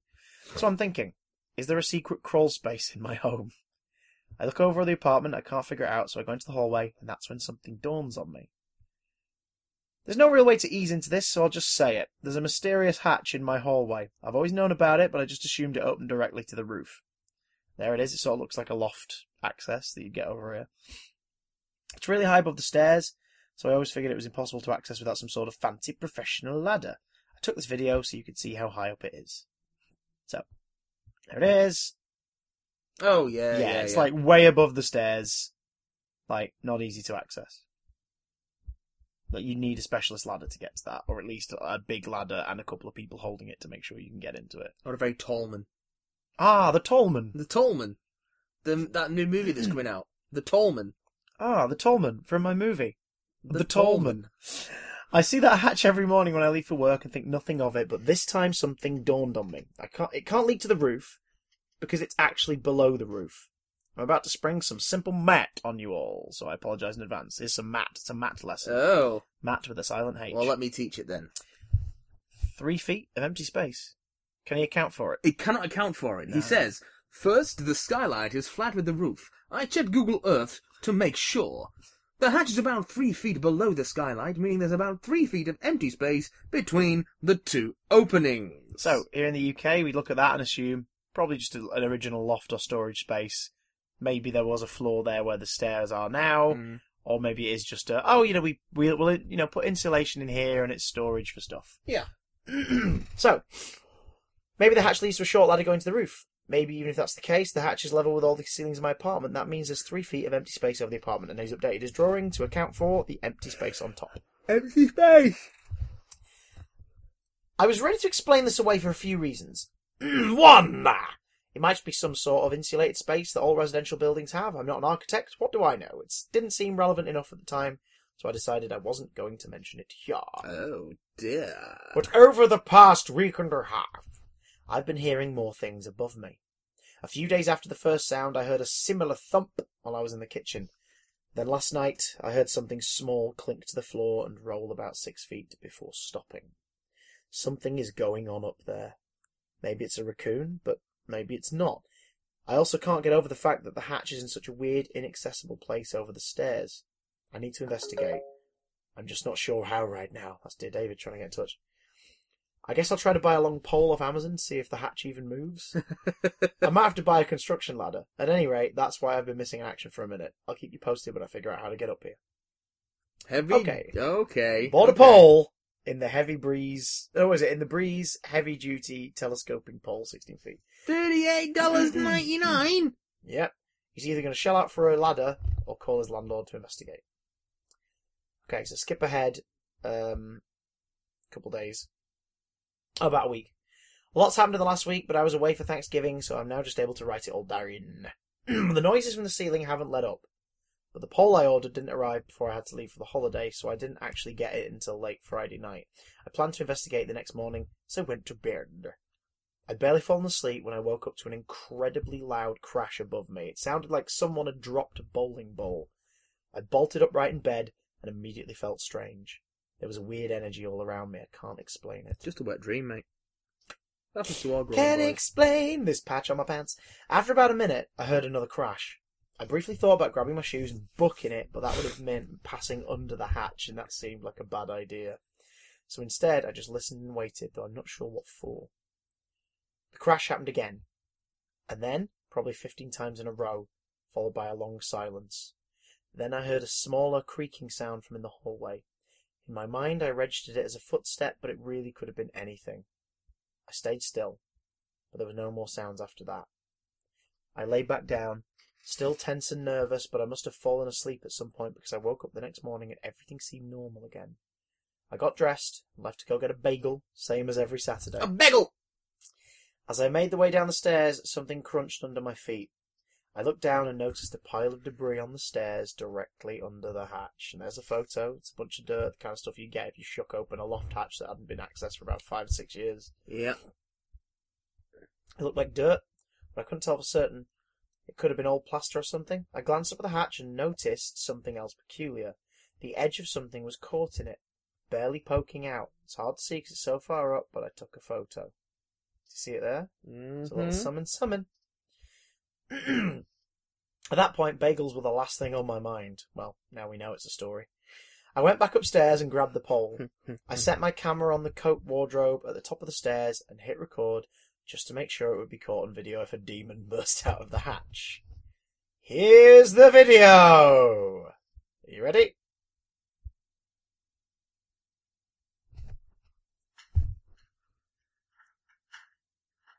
So he's going down the stairs a bit. He's got his massive pole and the thing he bought off Amazon. Hey! He's pushing it upwards. Taking his time because that's how you tell a ghost story with suspense. And poke the hatch. The hatch opens. Fuck me. Yep. What was that? Pokes it open and something small falls from the hatch. So. I jumped out of the way and practically fell down the stairs trying to dodge whatever it was that fell. At first I thought it was a dead squirrel, which would honestly explain a lot. It hit the steps and bounced down to the first floor. I went upstairs to get my phone and collapsed the pole since it's so long and unwieldy, then went back downstairs to investigate the object. At first, I wasn't sure what it was. It was a dingy, faded black. Picked it up and realised it was a small leather shoe. Now there it is in his hand. You can see the size of that shoe. That is a small. You can see the age of that leather shoe. shoe. I hustled back upstairs and texted my landlord. I told him I thought there was something in the crawl space and asked if he could investigate. He said he'd come by later with a ladder and ch ch ch ch check it out. A few hours later, my landlord was on a ladder, shining a flashlight into the crawl space. I stared up at him, half expecting something to grab him and yank him into the darkness. He angled his flashlight all around and finally saying, There's nothing up here. But then he was like, Oh wait. I watched as he reached up into the emptiness with his free arm, and when he pulled it back, he had something small and round in his hand. He climbed down the ladder and handed it to me. Again, wasn't quite sure what I was looking at. It was smooth and shiny, and at first I thought it was an old piece of candy, but it was cold and too heavy. After a second, I realised it was a marble. It was so worn that I hadn't registered as a marble at first. Its shape was also sort of weird, with a little bump on one end. Hmm. My landlord seemed, and there's the photo of it. My landlord seemed, it looks like a tiny cabbage. My landlord seemed unbothered for the most part. Uh, okay, dude. And he told me to call him if I heard anything else. I went inside and headed to my office to see if I could figure anything out about this marble that somehow made its way into my ceiling. He had nothing to, I had nothing to go on, and in short, I didn't really learn much, but I did figure the bump on the marble. Apparently, in the early 1900s, they made marbles by hand and, and cut them with big metal scissors, which would mean the marble is probably really old. Anyway, now I have a decrepit old shoe and a marble sitting on my dresser. I guess this is the new normal. Quite. Tuesday, the 12th of December. Sorry for the long break. I haven't been feeling great the past couple of weeks and I haven't had time to update. There also wasn't much to say for the most part. I wasn't sleeping well and I was having weird dreams, but they were vague and hard to describe. I'm sleepy all day long and I've been getting sudden bouts of dizziness. I, cl- I choked it up to always having earbuds crammed in and made a mental note to get my ears checked. Other than that, things were pretty quiet. I sort of fooled myself into thinking that finding those items in the attic somehow ended all of this. Not that that would make much sense. Well. But last week something started to happen. Late on Wednesday, I woke up with a start and felt something strange. Strange. Like something had just been watching me. I turned on the light, but I was alone. Still, there was a tangible feeling of badness. Everything felt wrong, sort of like when you have the flu and you wake up at night and can't really tell where you are for a minute. it was a feeling I'm used to. It always accompanies David. People tweet at me a lot saying they might he might just need help, but I'm certain that's not the case. Every time he shows up, I feel a palpable sense of malice. That's what I felt that night. Malice. Dread. But still, I was alone, and I was so tired I wound up just going back to sleep. I've been so exhausted recently I can barely function.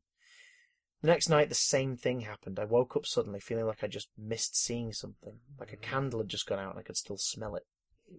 I thought about using the pet cam from the living room to monitor my bedroom while I slept, but the cord was too short to get the camera high enough to see the entire room, so I improvised. I downloaded an app that takes a photo every 60 seconds Oh, and set my phone on top of a bookcase. It's almost seven feet tall, so I had a pretty good view of my bed and the surrounding room. Then I went to sleep. Just like before, I jolted awake hours later, feeling the same unease. Turned on the light and hurried out of bed to get my phone from the bookcase. There were probably 350 photos to scroll through. No, no, no, no, no, no, no, no, Matt, no, if no. the last one shit you up, please brace yourself. Brace. I'm looking down the stairs to make sure no one's creeping up behind me. The vast majority of them were me sleeping in an empty room. It's sort of dark, but you can see me sleeping. Left a couple of night lights on just in case anything showed up, but the first hundred or so photos, it's just me in an empty room. There he is, you can see him in bed, all huddled up. Had the brickwork on his wall there. It's nice, isn't it? Got a couch at the end there, dresser. Then suddenly, he was there, standing on the chair at the foot of the bed, Nah, staring at me. nah, mate. What is that? So it's where it was last time. We posted photos. It sat on the couch. In Oh, the next photo from a minute later, he seems to be staring straight up at the ceiling, just staring. Oh, yeah. Now, if this is a prop, which of course is, it's a fucking good prop. Yeah, I was thinking, how's he doing that? Then he appears to collapse on the chair. The next dozen photos are all the same. He's completely lifeless. At first, I thought he was dead, which obviously doesn't make any sense. No. I looked over at the chair, half expecting him to still be there, but it was empty. Do you see the sort of slumped shape on the Yeah, camera? yeah. But then, in the next photo, he's gone. The room is totally empty again. He's gone in the next several photos too. I figured maybe that was it. But I kept swiping through. About 15 photos later, he was back, standing next to the bed. Just like the last time I saw him. Fuck me. Yeah, you see it? Fuck me. Stood next to the mattress, head craned down, looking down at Adam. Then when my heart, then my, that's when my heart started to race. I didn't want to look at the rest, but I knew I had to. I swiped to the next photo. My heart sank in my stomach. He was on the bed, inches from me, staring down at ah. me, sleeping. Ah. Yeah? So what we're looking at, gentle listener, is a photo of a man in a duvet, on his mattress, fast asleep, whilst this toddler-sized thing with a dented, bald, creepy head is standing next to him, looking down at him. Uh. There's the next photo. Ah. Next one's worse. In the next one, he's staring at the camera. I don't like this anymore. After that, there's seemingly nothing. He disappears again, and the rest of the scroll's just me alone in my room. Oh, it's me right in front of the camera, isn't it? That is until the last photo. Right in front of the camera. isn't it? Here's the last photo, Matt. Ah. Ah. There's something clearly trying to climb up to get to the camera. Oh, nah. All you can see in the photo, guys and gals, is the room, but there's something in the lower left corner obscuring a big portion of the picture that looks like a balding, like, wiry hair covered scalp. Whatever he's using for that prop is really good. Yep. I'm at a loss for words. That malformed ear, that stringy hair. I didn't even know what to think. I looked all over my room but couldn't find anything, and honestly, I've been so exhausted I didn't know how to process it. Even now, all I want to do is just go to sleep. That was the last update on December the 13th, 2017. He has been around. Oh, hang on. Uh oh. Looks like there's been a couple developments. Uh oh. Scroll back. He's not added them yet, so let's have a quick look. Uh. Final a post Christmas treat. Gentle oh, listener. right. Oh God. so I've been away for a couple of weeks. this is on Twitter now. This isn't on his Storify yet. I went home to Montana for the holidays and almost immediately started to feel better. Less tired, less foggy. Up until now, I haven't really entertained the thought of moving, thinking that David would probably just follow me wherever I go. But when I left for Montana, everything seemed to improve. Like maybe David wouldn't follow me after all. Maybe he was tied to the house, not me. Being home felt safer and I managed to relax a little bit. I even started browsing listings for new apartments back in New York. The last thing I want to do is move into the middle of winter, but after the past few months, it seemed like it might be worth it. It felt like there might be a way out. But after a few days, I started to feel strange again. One night, I got up to go to the bathroom, and as I stood there in the dark, I couldn't help feeling like there was something moving outside the bathroom window. The bathroom looks out into a backyard and it was pitch black. I could barely see anything, but it's Montana, and there are animals passing through all the time. Sure enough, in the morning, I found animal tracks through the snow. I don't know the specific animal, deer or elk. It's little sort of trotters. Yeah. The next night, the same thing happened. I got up in the middle of the night, thought I saw movement in the blackness outside. This time I stood at the window and gazed out, straining my eyes to see, waiting for them to adjust to the night. For a long time I stared out into the snowy darkness, but couldn't see any movement. Then, just as I was about to turn away, I saw something lurch off to the right and disappear from view. Again, it was too dark to make out the animal, but it could have been anything. Maybe a coyote or something. In the morning, as I was getting out of the shower, I glanced out the window and noticed tracks behind the garage. Oh, I couldn't tell what they were from the bathroom, so I got dressed, put on my coat, and went outside. When I got up close, my heart practically stopped. They weren't tracks, they were footprints. Really small footprints. There's the photo. There they are. They walk along the side of the building and down the bank. I followed them across the backyard, but they disappeared into the ditch out back. I stood there in the snow, not knowing what to do. What could I do? Call the cops and tell them I found footprints in the snow? The last couple of nights I was too scared to leave my room. It had been uh, if it had been David out there in the snow, it meant that he could follow me anywhere, no matter where I moved, he could find me. I felt helpless. I flew, oh, moving downstairs, it's Lucy getting home. Do you mind? God. We're recording a Dear David podcast and shitting ourselves. Oh. I flew back to New York after Christmas, back in my apartment. It seemed like it was at square one yet again. I've tried everything I can think of. I've saged my apartment. I've hired a medium. Nothing has worked. And worse, I still feel him at night, watching me from different corners of my room, always getting closer and waking up right before something happens. For the past few nights, I've been using that app that takes photos every couple minutes, Oh, no. but nothing has shown up. For whatever reason, it doesn't seem to work anymore, but I've left it running just in case. It's picked up absolutely nothing. Save for one thing. Last night. Last night was particularly bad. I felt sick and had nightmares all night. I dreamed that David was hovering in the corner by the ceiling, far off the ground. He was mouthing something, but I couldn't hear any words. Then he was hovering above my bed, staring down at me, his mouth moving faster than it should be. I, I couldn't move. I could only look up at him. Suddenly, he plummeted downward, and I felt this huge pressure crash onto my chest. I woke up gasping, the wind completely knocked out of me. I sat up and looked around frantically, heaving for air, but there was nothing. When I caught my breath, I retrieved my phone from the dresser. The photo roll showed nothing of note save for the last photo, taken just a moment before. There it is. Ah. The shape is directly above the lump that is Adam in the bed. I don't know what to do. I'm at a loss. I just don't know. Now let's check his tweet feed. That was the last time he tweeted, January the 3rd. January. So, based on the Dear David timeline, we are due an update soon. Unless, of course, he's been murdered by a ghost! murdered by a baby ghost. Murdered by the baby ghost of Antioch! So, I guess we'll know soon, but there is where the Dear David saga is up to. Oh. And Dear David is here with us now. David, hello, welcome to the podcast.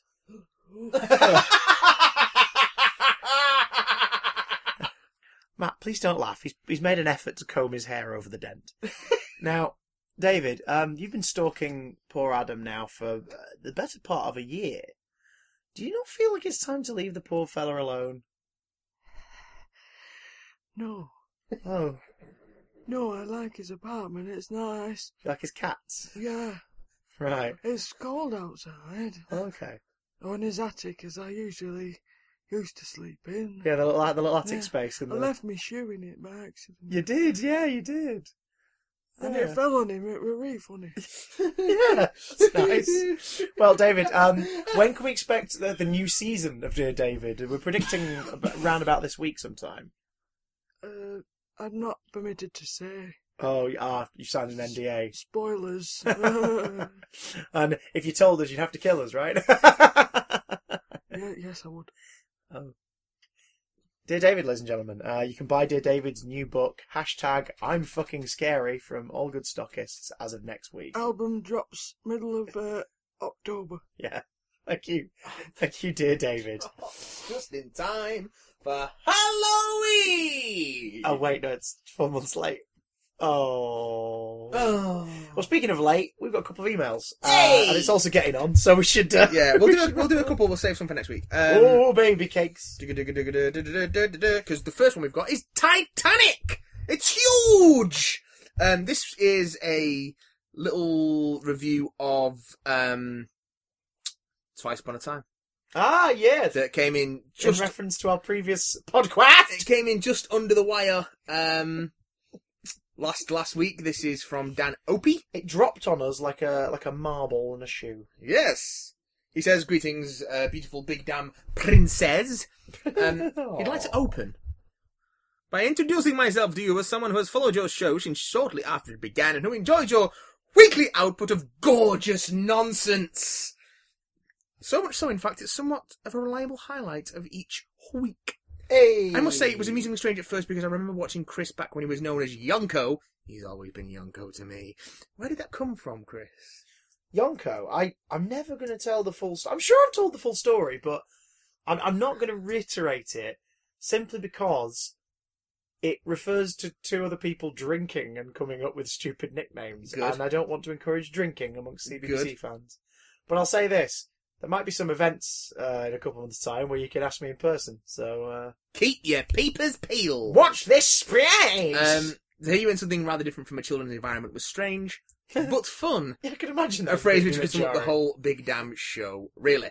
Anyway, subject of this email, Twice Upon a Time. Now, my opinion on Capaldi and his era is a little different to yours. I always loved his Doctor in spite of the writing, simply because of Capaldi's performance. Fair. Fair play. And the only time I found it tricky was Series 9 when his character was forced to swing wildly between episodes, but I put that down to And it's weird. He kept throwing his keys into the bowl Yeah, and, and just- just, like soldering off. Don't with- know with a different one. ain't I?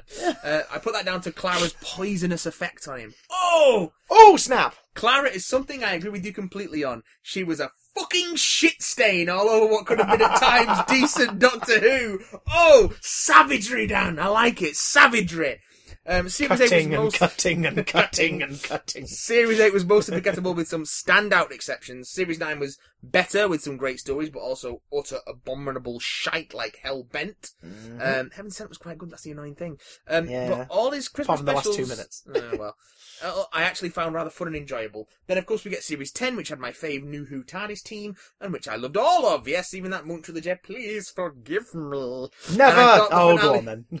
I thought the finale was a great ending for the era. Not melodramatic, just personal stakes, great performances, and some beautiful writing. Which brings us to Twice Upon a Time. I was worried when I heard this episode wasn't meant to happen, and more worried when I heard the plans for the first Doctor, but I actually really enjoyed the episode on Christmas Day. And I found that if you focus on Capaldi's glorious bouffant space hair, and pretend the sexist jokes aren't happening, then the episode is a really magical, heartfelt send-off for Capaldi and Moffat, and even Murray Gold with that tour of his greatest hits on the soundtrack. I enjoyed that it was a continuation of the personal tone of the previous finale rather than making it a grand affair. Even with the nice surprise return of a character we were almost surprised to have missed. Rusty! I didn't miss Rusty. I'm glad Um, you did. Uh, yeah, I mean, cool. If it works for you, Who am I to judge? Um, I even let Clara pass, although if Rusty had appeared in shots of Tennant style, it would have been better. The regeneration itself was beautiful and perfect for Capaldi, even if he did have a weird tangent about his name, and the new Doctor's introduction was just, oh, brilliant! Children can hear it. Uh, Aye, children can pretty well hear me name. Although I'm not sure the TARDIS literally throwing it out at the pressing gun button is the first image to convince everyone. Sorry, what? With that, I close this email. It's, I apologize, it's hideously long, but with my introduction out of the way, we can go to the normal length emails. In the future. good to know. Keep up the stellar work, my boys! That comes in from Dan. Thank you, Dan. Thank you, Dan. Um, Dan, Dan, the lovely man who sent an email in We'll do using what- his fingers and his dreams. And we'll do the short one and then we'll leave the others for next time. Um, so if you don't get your email read out this week, don't worry, you'll get it next week by Jingo. event- we'll get to them all eventually.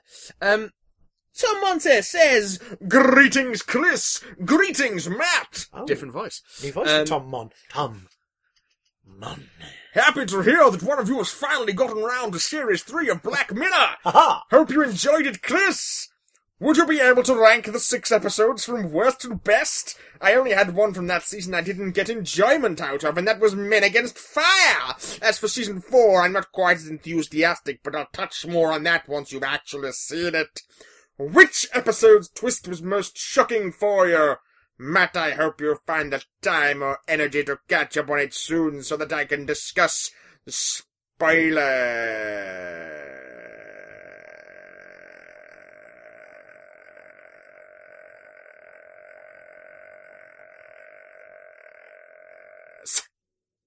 Have a lovely week.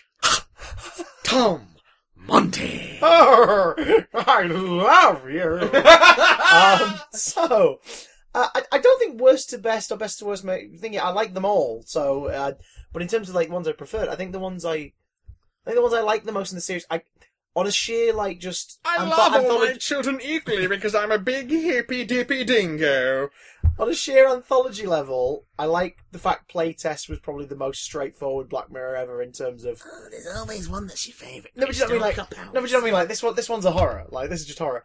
Um, as horrible and as uncomfortable as it made me feel, Shut Up and Dance was brilliantly told television. Shut up, shut up, shut up and dance. Ow. And I think as far as I think twist's the wrong way to describe it because they don't all have like a twist, but they do all sort of have a moment or two where you go, "Oh yeah," either at you realizing what it's about. yeah, there's the the bit where the penny drops. Yeah, for me, that is either Man Against Fire, uh, Man Against Fire, or Shut Up and Dance for this series. Hmm. Um, they both have quite grim, dark endings. Interesting. Interesting. Yeah. So yeah, I really dug it, and I, I'm looking forward to tucking into series four. Um, I don't know much about it other than um, USS Callister, Callister, whatever it's called, the opener, is feature length and is primarily a comedy. Yes. So bring it on. Let's see what it's like. Shimon, check check the cone,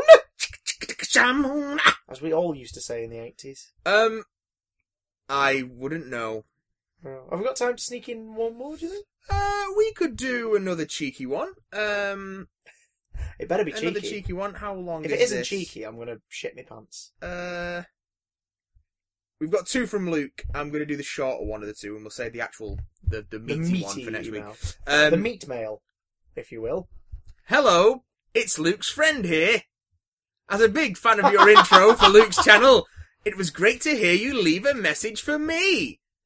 I'd just like to say that I wasn't gazing upon your face, Chris, but repeating my favourite line from the intro and gazing upon the ginger's face. Fair enough. Probably still equally as creepy. Yeah, Luke should put out a restraining order. Goodbye, Luke's friend, the friend who probably won't listen to this unless Luke shows me it. Okay. Little, little creeped out by the lack Yeah. of name of Luke's friend here. Dear, dear David. Oh, good lord. Um, it's him and yeah, like I say, we've got and his weirdly quiet, hushed Yorkshire accent. we've got a meaty one from uh, from Luke that we'll save till next week. Like the distracting name on the butcher's place that Mike delivers to in the 2017 It movie, is it Quality Meats? It's my favourite set detail in the whole Mm. movie. All the subtle stuff is brilliant. Mm. But rewatching it last night, it's just Quality Meats is the name of the shop, and just me and Lucy just turned each other and went, quality meat! Quality meat! Oh, and I can't think of anything more meaty to end the podcast on than quality meats. There's nothing meatier than a Asteroid. beef meteor. Isn't that the name of a pizza? We should get sponsored by a fast food The place. beef meteor! the beefio! Oh my god.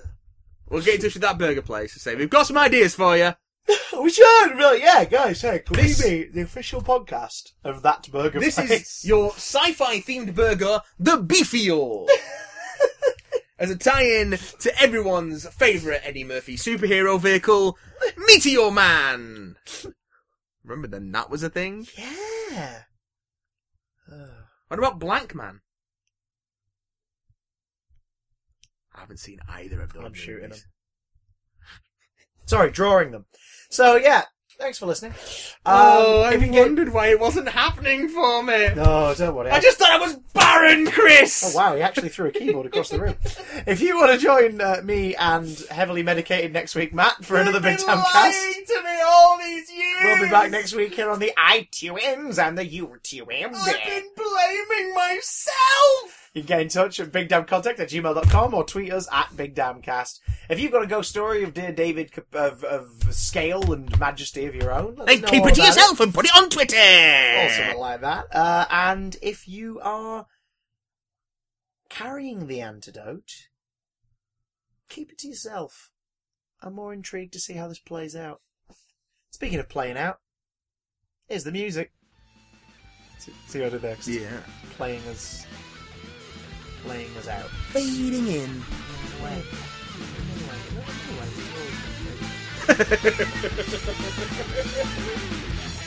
Bye!